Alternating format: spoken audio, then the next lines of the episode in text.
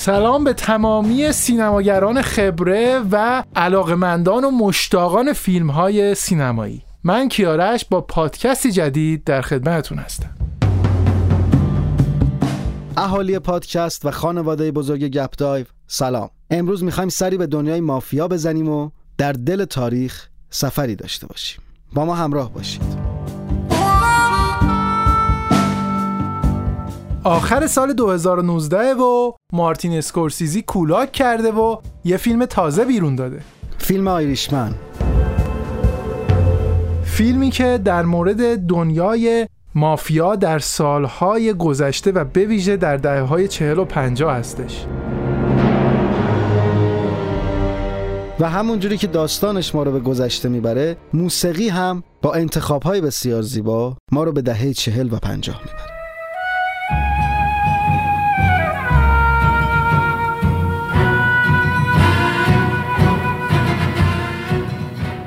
فیلم آیریشمن با بازی رابرت دنیرو، آل پاچینو و جو پشی جدیدترین ساخته مارتین اسکورسیزیه.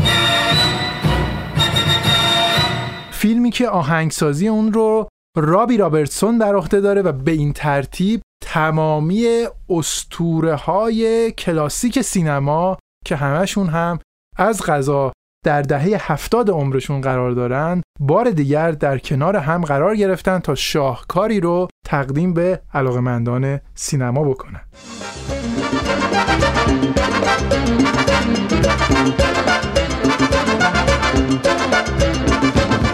رابی رابرتسون 74 ساله هم برای این فیلم آهنگسازی کرده و مثل همه همکاری هایی که با مارتین اسکورسیزی داشتن دنبال تجربه جدید بوده.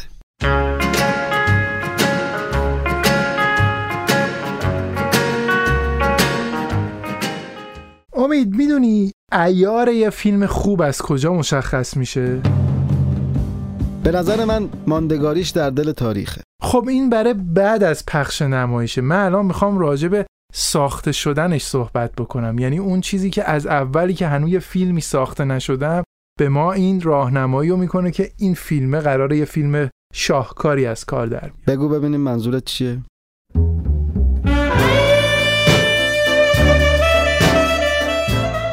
سالهای زیادی که برای ساخت یک فیلم صرف شده. به چه معنا؟ داستان ساخت فیلم آیریشمن برمیگرده به سال 2004 میلادی. یعنی از اون موقع شروع کردم به ساخت؟ نه اینجوری نبوده. یک کتابی نوشته میشه و چاپ میشه در این سال به نام کتاب I heard you paint houses. یا شنیدم که خونه ها رو رنگ می‌زنی. شنیدم که خونه ها رو رنگ می‌زنی. چه اسم عجیبی. منظورش چیه؟ چه ربطی به دنیای مافیا داره؟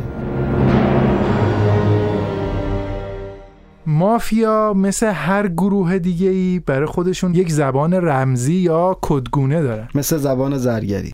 حالا نه به اون شدت اما یعنی یه سری تیکه کلام و اصطلاحات دارن که برای اشاره به کارهای خلافشون به کار می‌برن.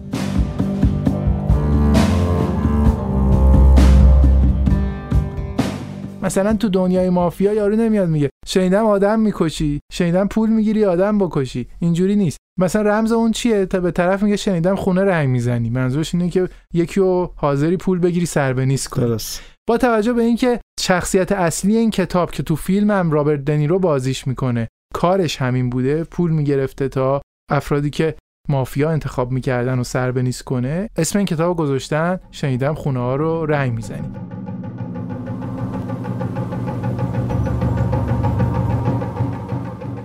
البته تیکه کلام های دیگه ای هم دارن مافیا. مثلا میگن The guy asleep with the fish. یعنی طرف رفت دیگه پیش ماهیا گرفت خوابید. آه انگار انداختنش مثلا تو دریاچه کشتن پ- پرتش کردن ته دریا. خداحافظ شما. خب حالا ربط این شنیدم که خونه ها رو رنگ می‌زنی چه ربطی به ببین من داره. نمی‌دونم چه جوری. سال 2004 رابرت دنیرو این کتاب به دستش می‌رسه. حالا خودش می‌بینه یکی بهش معرفی می‌کنه به هر نحوی. اونجا که این کتاب پیدا می‌کنه می‌خونه داستان که بر مبنای خاطرات یکی از اعضای مافیاست. نویسنده کتاب هم میگه من اینا رو واقعا این خاطراتی بوده که اتفاق افتاده. یعنی بر مبنای واقعیت هم هست به ادعای نویسنده. رابرت دنیرو خیلی خوشش میاد از این کتاب و تصمیم می‌گیره هر جوری شده از اسکورسیزی بخواد این فیلم رو بسازه خودش هم نقش شخصیت اصلی رو بازی بکنه. چقدر جالب یعنی خود بازیگر کتاب خونده و به کارگردان پیشنهاد من خداییش همیشه فکر می‌کردم کارگردان نه توی این مورد اینجوری نبوده و این رابرت دنیرو بوده که بر مبنای این کتاب پیشنهاد ساخت آیریشمن رو به مارتین اسکورسیزی داده. عجب. البته فیلمنامه نویسی که بر مبنای کتاب فیلمنامه رو نوشته استیون زایلیان فیلمنامه نویس مشهوری هستش که فهرست شیندلر رو هم همین اوه. فیلمنامه نویس نوشته. کلا گلچینی از بهترین ها در ساخت فیلم آیریشمن حضور داشتن. شما هر جا رو دست می‌ذاری می‌بینی یک کارکشته سینما اونجا داره کار می‌کنه.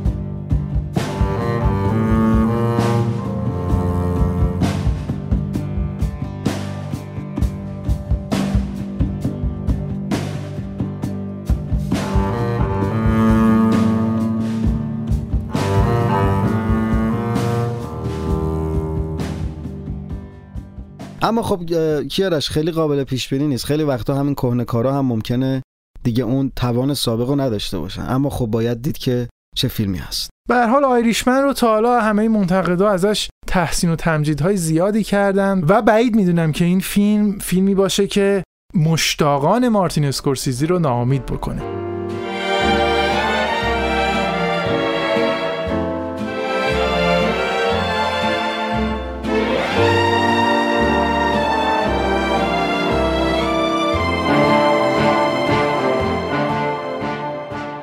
در مورد ابر ستاره هایی که در این فیلم هستن بیشتر صحبت بکنیم. این نهمین همکاری رابرت دنیرو با مارتین اسکورسیزی هست. البته تازه ترینشون بعد از ساخت فیلم کازینو در سال 1995 میلادی.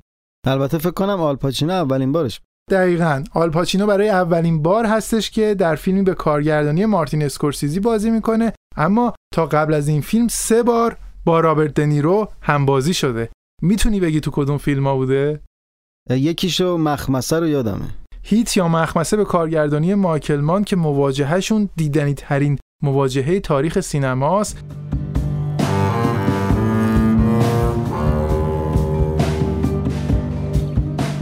اون دوتای دیگه چی بوده گادفادر یا پدرخوانده که تو پادکست های بله، خودمون راجبش صحبت شد. کردیم که باز اون هم در واقع می‌تونیم بگیم از نمونه های موفق همکاری این دو بازیگره البته یه همکاری نچندان موفق هم داشتن. فیلم رایچس کیل که چند سال پیش اکران شد و چندان به مزاق تماشاگران خوش نیومد. جو پشی هم البته بازیگریه که هم با رابرت دنیرو هم با مارتین اسکورسیزی کم کار نکرده. فیلم گاو خشمگین فیلم کازینو مشهورترینش فیلم گودفلوز یا رفقای خوب.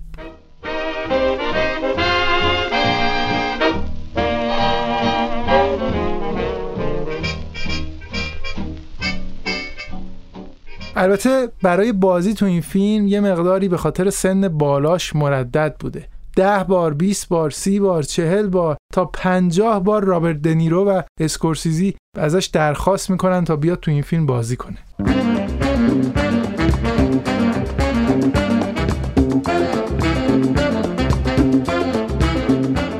اما خب بالاخره جوپشی راضی شده که این فیلم رو بازی کنه. ولی من نگران یه چیزی هم کیارش. انقدر اسمای بزرگی توی این فیلم بازی کردن و کارگردان این فیلم نام بزرگیه من حس می‌کنم موسیقی این فیلم دیگه خیلی اصلا راجبش صحبت نمیشه و دیده نشده. در صورتی که انتخاب موسیقی ها بسیار هوشمندانه و متنوع بوده.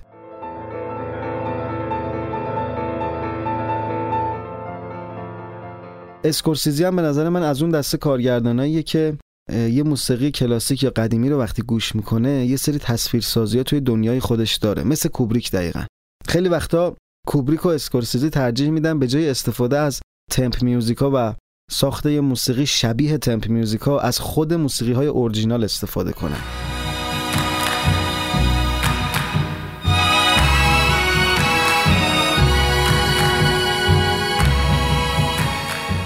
چون با اونها اون ایده ها توی ذهنشون اومده. ما توی شاینینگ اگه یادت باشه صحبت کردیم که با اینکه دوتا آهنگ ساز داشت کوبریک از موسیقی های اورجینال قدیمی استفاده کرد که می‌خواست فضای دهه 20 و 30 رو بسازه. توی این فیلم آیریشمن ما شاهدیم که به خاطر اینکه می‌خواد دهه 40 و 50 رو بسازه از موسیقی های رفرنس اون زمان موسیقی هایی که محبوب ترین آهنگ های اون زمان بودن استفاده کرد.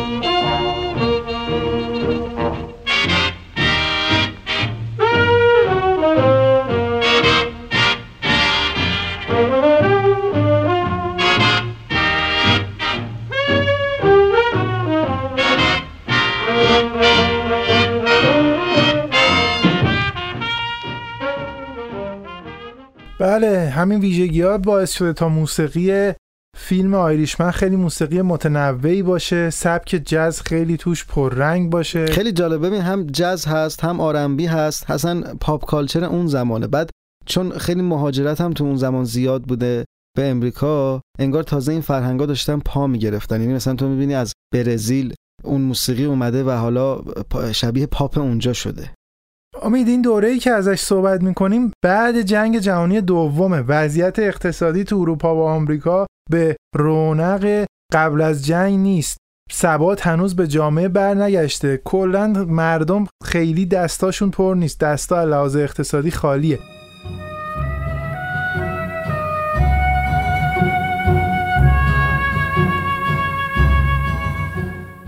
اما اصر طلایی مافیاست. یعنی تو این دوره مافیا علیرغم همه مشکلات مردم دارن پول چاپ می‌کنن پول در میارن و همین باعث شده که ما ببینیم تو خشنترین صحنه هایی که توی این فیلم آیریشمن ما می‌بینیم صحنه هایی که برای همین سالهای 40 و 50 هستش از یک موسیقی استفاده شده باشه که اصلا به خشونت اون صحنه که نمایش داده میشه نیست.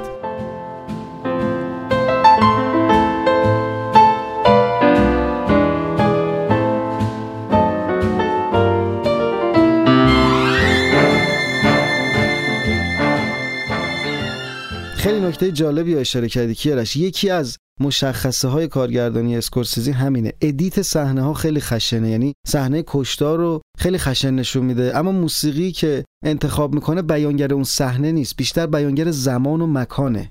تو کازینو هم همین بود امید. اونجا هم صحنه خشونت و با ادیت قشنگ نشون می‌دادن. اما موسیقی که پخش می‌شد به خشونت صحنه که اتفاق میافتاد نبود. دقیقا خیلی انگار تحت تاثیر اون زمان و مکان هست اسکورسیزی و می‌خواد اون فضا سازی رو انجام بده. آهنگساز کازینو هم همین رابی رابرتسون بوده بله. تو فیلم شاتر, شاتر آیلند هم آیلند هم. همکاری کرده بود. حدود ده تا فیلم رابی رابرتسون با مارتین اسکورسیزی همکاری کرده. فیلم گاو خشمگین این دوتا با هم دیگه همکاری داشتن. الان هم حدود 74 سالشه و چهل ساله که رفاقت داره با مارتین اسکورسیزی. حالا این رفاقت از کجا شروع شده؟ من نمی‌دونم.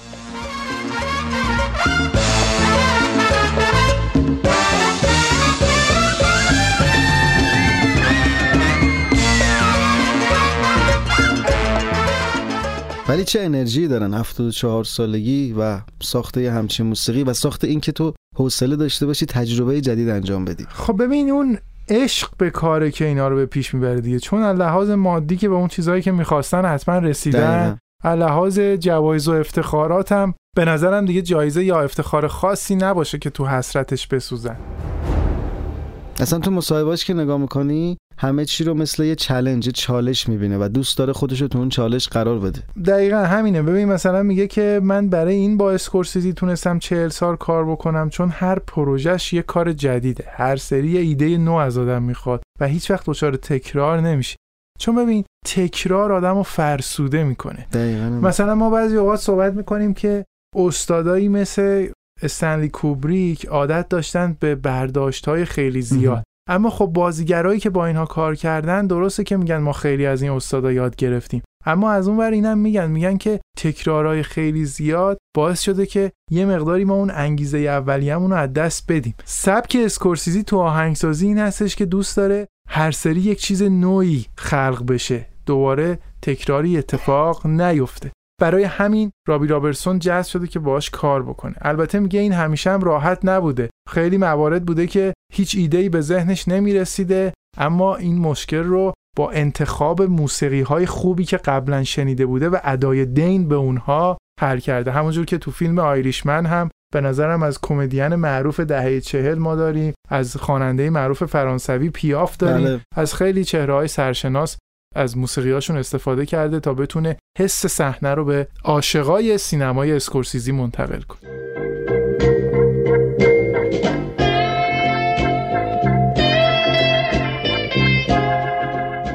ببین یه چیز جالبی که هست تو این فیلم خودت اشاره کردی پیاف و گفتی. پیافی خواننده خیلی مشهوری در زمان خودش بوده و حتی چندین سال بعد. اما شاید نسل امروز خیلی آشنا نباشه.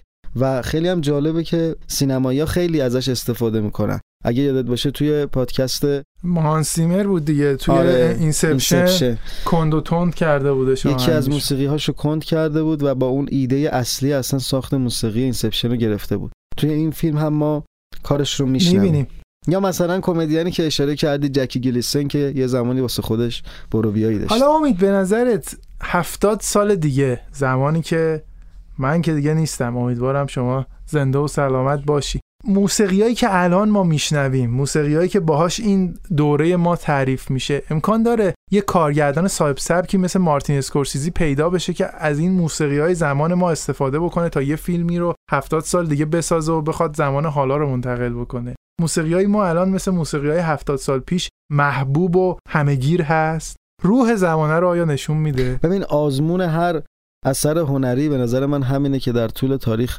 ماندگاری خودش رو ثابت کنه. اگر زمان گذشت و مردم یادشون بود یا طرفدارای خودشو داشت و تأثیرگذار بود این اثر ماندگاره. اما با این روندی که ما الان داریم میریم و شتاب کارهامون و تولید کارهامون شبیه بیشتر کارهای تولیدی مثلا کارخونه شده تا یه اثر هنری. همه کارا شبیه هم روی خط تولید میره جلو. من بعید می‌دونم و اگر هم حالا دنیا اصلا پابرجا باشه تا اون موقع حالا می‌بینیم که چی پیش میاد.